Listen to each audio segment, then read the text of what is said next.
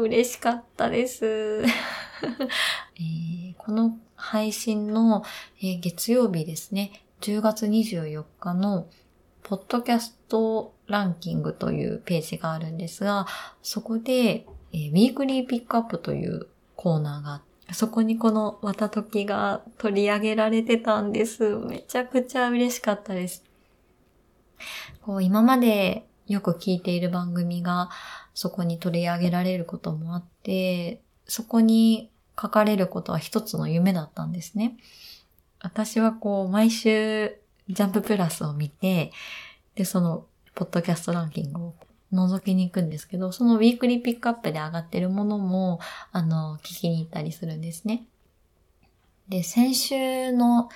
日曜深夜は、こう、日付が変わって、えっ、と、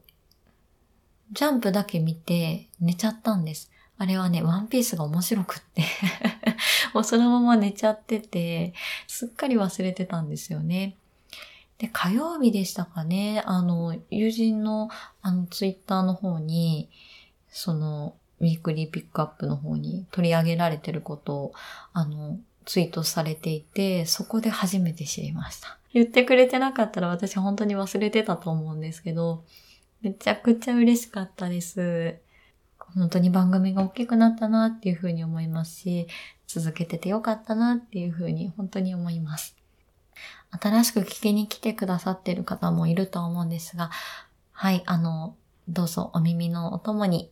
お過ごしください。それでは今日も始めていきます。本と学びと私の時間。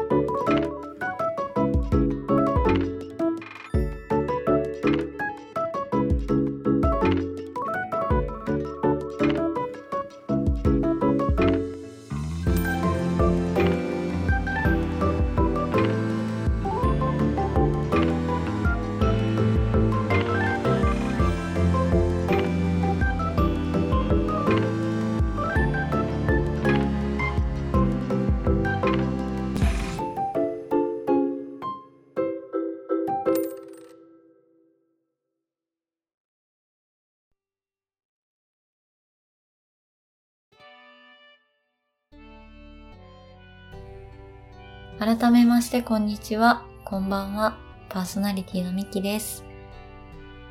えー前回の配信から2週間が経ちましたね。皆さん2週間お疲れ様でございました。とっても、うん、天気に恵まれた日々だったと思います。秋晴れも続いていて、日中は暖かかったと思うんですよね。うん、すごく過ごしやすかったです。私も散歩に出かけたりとか、あと海辺で本読んだりとか、すごくゆっくり過ごせた2週間だったかなと思います。こう収録をしていると、まあ、次回どんな話しようかなと、あの、考えたりするんですけど、複数人で番組をされている方は、何でしょう、企画会議とかあるのかな？トークテーマとか話し合うのかな？あとなんだろう。面白い企画とか、こういうことやりたいとか、そんなお話があるんでしょうか。いやー、羨ましいな やりたいなそういうの。ねあのー、一人で番組されてる方の中には、あの、リスナーさんにアンケートを取って、それを、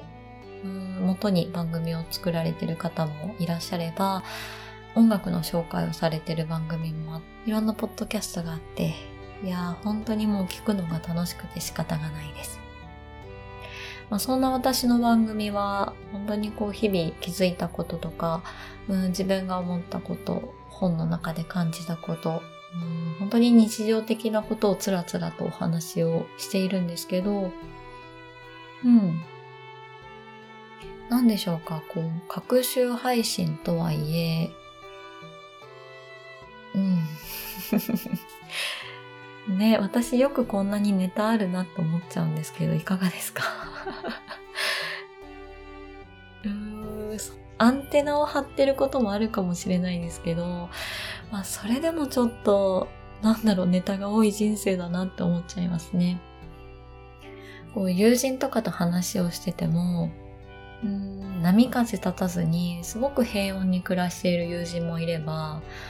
何かしらの、なんだろう、事件というか、イベントに巻き込まれてる友人もいるんですよね。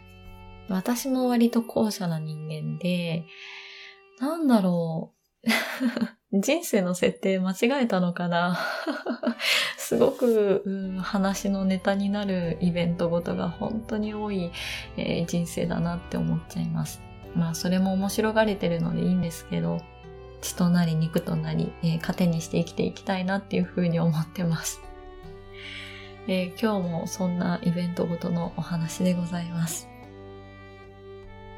私は今ここに、えー、この田舎に暮らして、えー、もう4年になるんですけども、この10月で5年目ですね。えー、28歳の時に、え移住をして、えここで暮らしています。もともとは今働いてる会社に魅力を感じて、それが、まあ、田舎だったっていうところなんですね。なので、うん、まあ、どちらもやりたかったわけです。ここの会社で働きたいし、さらには海の近いこの田舎でも働きたい。まあ、そんな二つの希望が叶っているわけなんですね。ですごく充実してます。朝起きたら木漏れ日が入って、鳥の声が聞こえて、夕日もすごく綺麗で、うん、星空も綺麗で、もうすごくいいところで暮らしていて、会社の同僚たちも本当にいい方々ばかりで、うん、本当にいい環境で、うん、素敵なところに暮らしてるなっていうふうに思います。まあ、その中で、まあ、これだけ充実しているので、何でしょうか。まあ、この年齢になるとよく聞かれるんですが、えー、そうですね。結婚しないのってよく、よく聞かれるんです。本当に、あの、ここの田舎で暮らしているおばあちゃんたちにもよく聞かれるし、うん。あの、親戚たちからも聞かれる。うん。で、そうね、あの、なんでしょう。結婚ってね、あの、なんて言ったらいいのかな。一人でするものではないじゃないですか。相手あってこそですし、初めてこう結婚っていう形が成り立つわけなので、まあ、そういった質問を受けると結構困っちゃうんですよね。あの、本人は別に結婚したくないって言ってるわけではないですし、なんでしょう。私一人で、じゃあ明日結婚しますっていうことができるものではないので、なんだろうななんだかその質問されると本当に困っちゃうんですよね。うーん、難しい質問だなっていうふうに毎回思っちゃいます。うーんでも、そうね。ただ、じゃあすごく焦ってるかって言われると、おそらくそんなに焦ってないっていうのも現状で、本当に今、うんここでの暮らしがすごく充実していて、で、何ですかね、オンラインでの友達だったりとか、まあ、リアルで会う友達ともすごく仲良くしてもらっていて、うん、本当に楽しいんです、毎日。で、一人での過ごし方も割と得意で、漫画読んだりとか、本読んだりとか、あとは一人で旅行に行ったりとか、まあ、一人で脱出ゲームも行っちゃいますからね。割とそうした一人で遊べることとかも得意なので、うんすごくこう、周りからも、うん、そういう心配の質問がある一方で、一人で生きていけそうっていう風にも言われるんですね。まあ確かに、それはちょっと納得してます。ただまあ、そうね、まあ彼氏が欲しいなっていう風に、まあ、なんとなく考えてて、で今年の春ぐらいでしょうか、ちょっと宣言したんです。あの、口に出してみたら、ちょっと行動が変わるかなと思って、今年は彼氏を作るって、ちょっと声に出してみたんですね。で、知ってる人とかにも聞いてもらって。今年あと2ヶ月しかないんだよな。まあまあ、そんな感じなんですが、うん、あの、立てたはいいけどっていうところでしょうか。ただまあ私の性格上何も行動していないのにあの愚痴を言ったりとか、うん、何もなかったっていうのはなんだかそれは嫌なんですね。なのでちゃんと行動しようと思いました。で、やってみたのが、えっとね、マッチングアプリと、うーん、あと婚活パーティーに行ってみました。今日はその婚活パーティーに行ったという話です。えー、実家の近くに行くようもあったので、まあ、ちょっとこの田舎のあたりではやってないんですよ。本当に、この近くでやっているとしたら、あの、役場に行って、えっ、ー、と、自分の何ですか、趣味とか、あの、何経歴とかを何百字以内で書いたりして申し込みしないといけないので、まあ、そうじゃなくて、あの、本当にこう、田舎にないから、まあ、その流れで行ってきました。でね、ちょっと規模が大きかったんですよね。あの、えっ、ー、と、男性、女性30人と30人、計60名でした。で、一つこう、大きな会場があって、えー、私が行くと一人一人こう番号が振られてるんですね。で私の番号のところに案内されて、で、その向かい側に、まあ、同じ番号の男性の方が座っていらっしゃって、で、こう、手元にあるプロフィールカードみたいなものを書いて、でそれを交換して話し始めるんです。だいたい2分とか3分ぐらいでしょうか。こう趣味とか、うん何でしょう。好きな食べ物とか、兄弟の話とか、まあ、そんな当たり障りないこう自己紹介をするんですね。で、それをこう、えー、2、3分こう、時間が来たら男性の方がこう1個ずつずれていって、どんどんこうくるくるくるくる回っていくんですね。で、それも、もう本当にね、30人もいたら私途中で電池切れしちゃってすごい疲れちゃったんですけど、うーんとね、私が行ったのが、うーん、33歳から40代というくくりの中で行ったので、年齢が女性も男性も40代の方が多かったんです。もっと言うと40後半の人が多かったので、なので、こう、スーツを着た、こう、なんでしょう、こう、役職を持ってるような男性とかが非常に多くて、なんて言ったらいいのかななんかすごく面接を受けてるような感じだったんですよね。もうそれがすごく辛くて、ね、話はここからです。うん、この、この話はここから。で、一人一人こう話を回っていくわけですよ。そしたらなんかこう奥の方に、ああ、なんだか見たことあるなーっていう人がいたんです。ああ、これはちょっと嫌だなーと思ってよくよく見たら、いとこのお兄ちゃんだったんですね。ああ、嫌だなーと思って。もうこれ回ってくるから話さないといけないし、ね、親戚なんでパスしますとかも言えないので、まあ本当にその順番が回ってくるまで待ってたわけですよ。でね、こう、目の前にお兄ちゃんが来て、もうプロフィールカードなんて交換しないです。もうそんなやりとり必要ないですから。で、開口一番、最近元気？っていう話をそこでしました。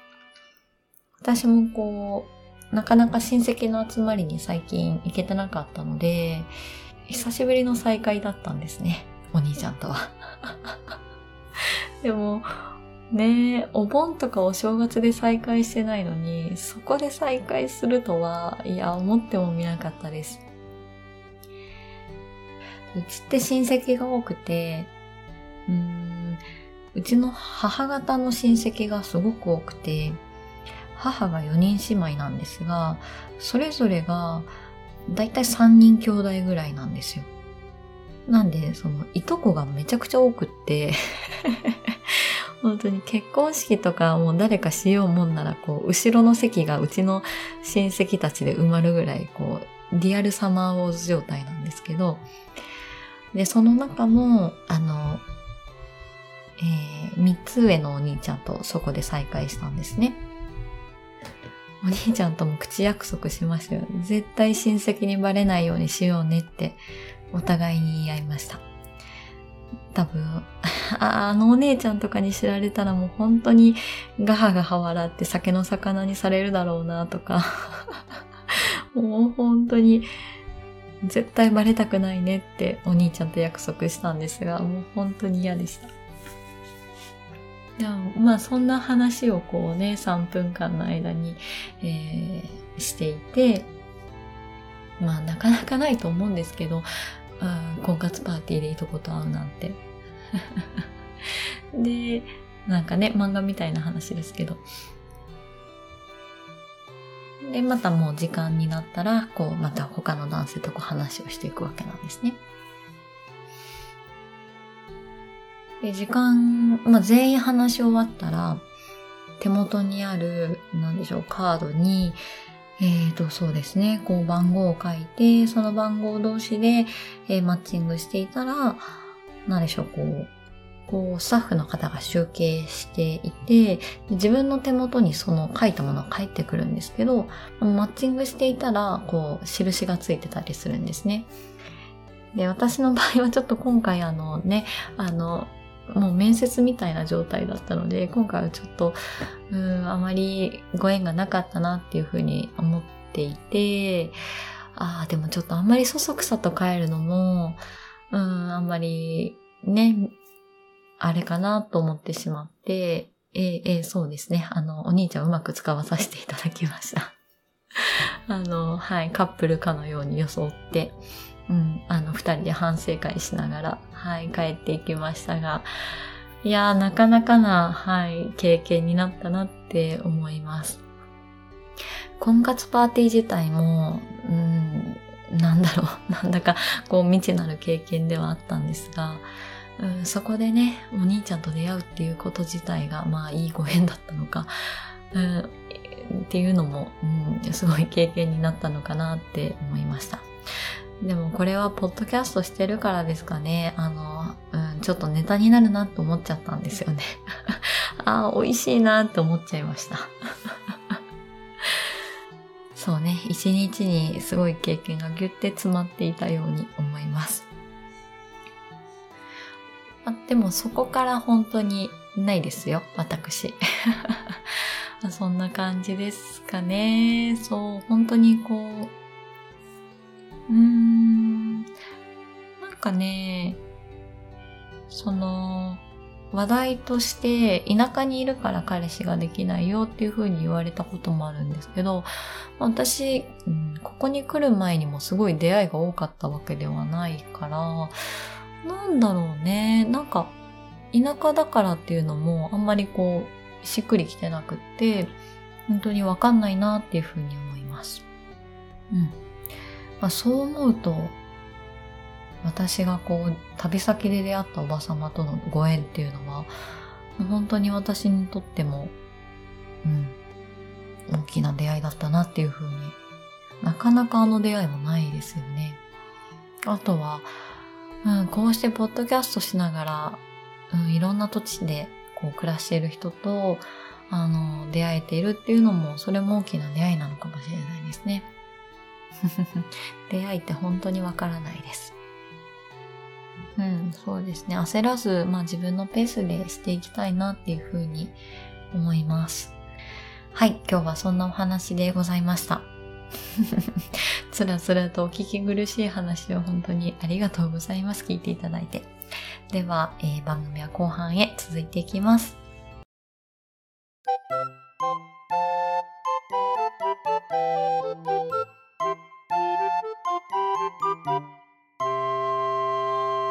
本と学びと私の時間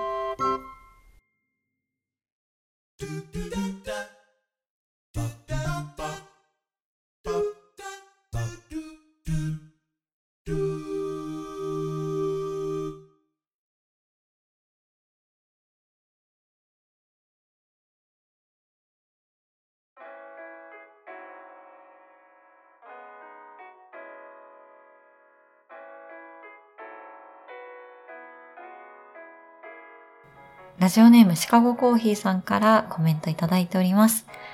忘れ物理論めっちゃわかります。持ち物リストに書かれたものが揃っているかより、何のために持っていくのかを大事にされるってミキさんっぽい。荷物が少ないのも納得。私は全てを持ち歩く派で、頭痛も腹痛もトゲが刺さろうと、ボタンが取れようと、何かを持ってて、カバンがでかい、とコメントいただいております。シカゴさんいつもありがとうございます。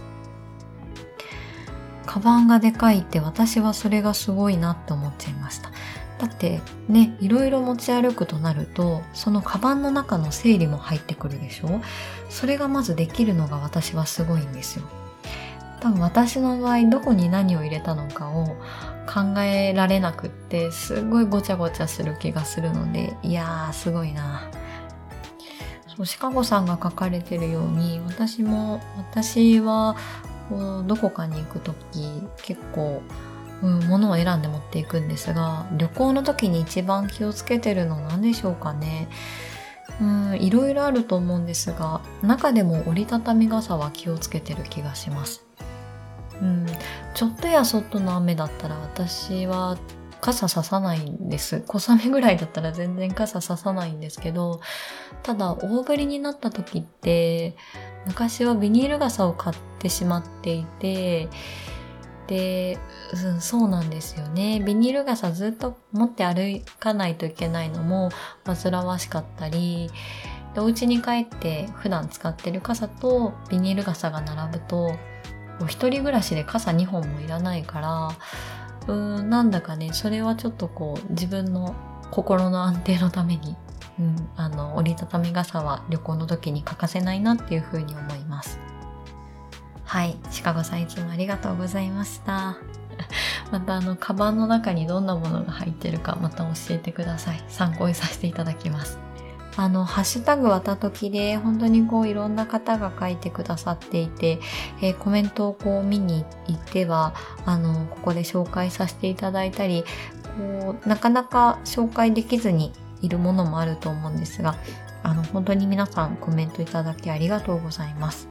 長月あめさんからもコメントいただいておりますね。えー、私の神回ポッドキャストというハッシュタグ企画が以前、あの、アンカーの方であったんですが、そこで、えー、あの、選んでいただいておりました。えー、長月あめさんからは、えー、選ぶのが難しいですが、わたときの中ではこれです。素敵なお話にほっこりしますと、あの、第49回のお話を取り上げていただきました。うん、人生初のお便りを読んでいただいた回でもありますゆえといただいてます。アメさんありがとうございます。本当にこう、この回は私の中でもすごくこう大きな出会いのお話だったので、えー、そのお話を選んでいただけて嬉しいです。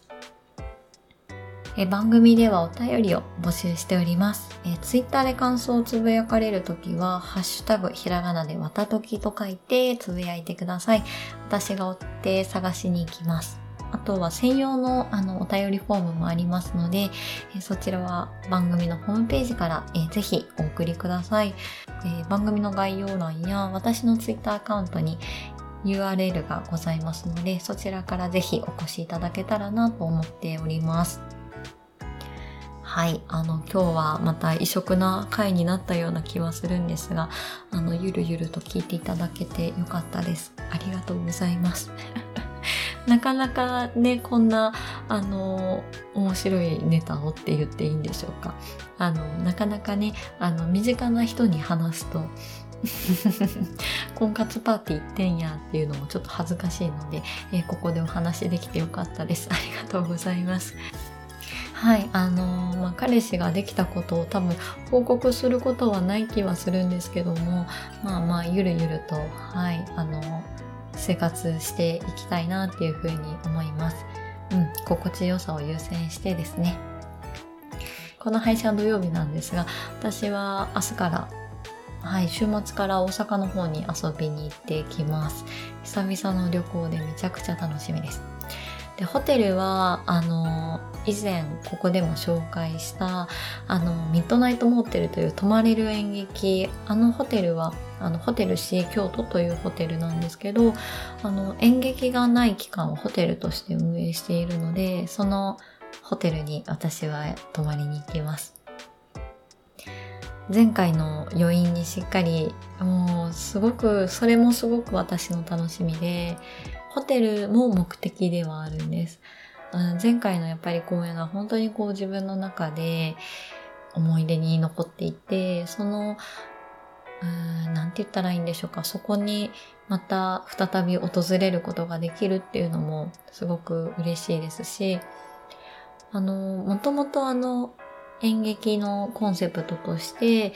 ホテルが老朽化によって営業が終了するために、えー、クロージングパーティーに招待されるというコンセプトだったので、その、なんでしょう、余韻に浸るというか、あの世界にまた行けるっていうのがとってもとっても楽しみです。うん。あずっとホテルにいようかな。そう、今回はね、同じお部屋で2泊するので、こう夜とかもあのラウンジに行ったりして、その時のあの情景とかを思い浮かべたいなっていう風にすごく楽しみにしてます。旅先がまた増えてしまいましたね。いや、本当に嬉しいばかりです。また、そうですね。また2週間後ですね。皆さん元気に過ごしてください。私もまた旅のお話などもさせていただけたらなと思います。え今日も聞いていただきありがとうございます。えまた次回お話できるのを楽しみにしております。それではまた。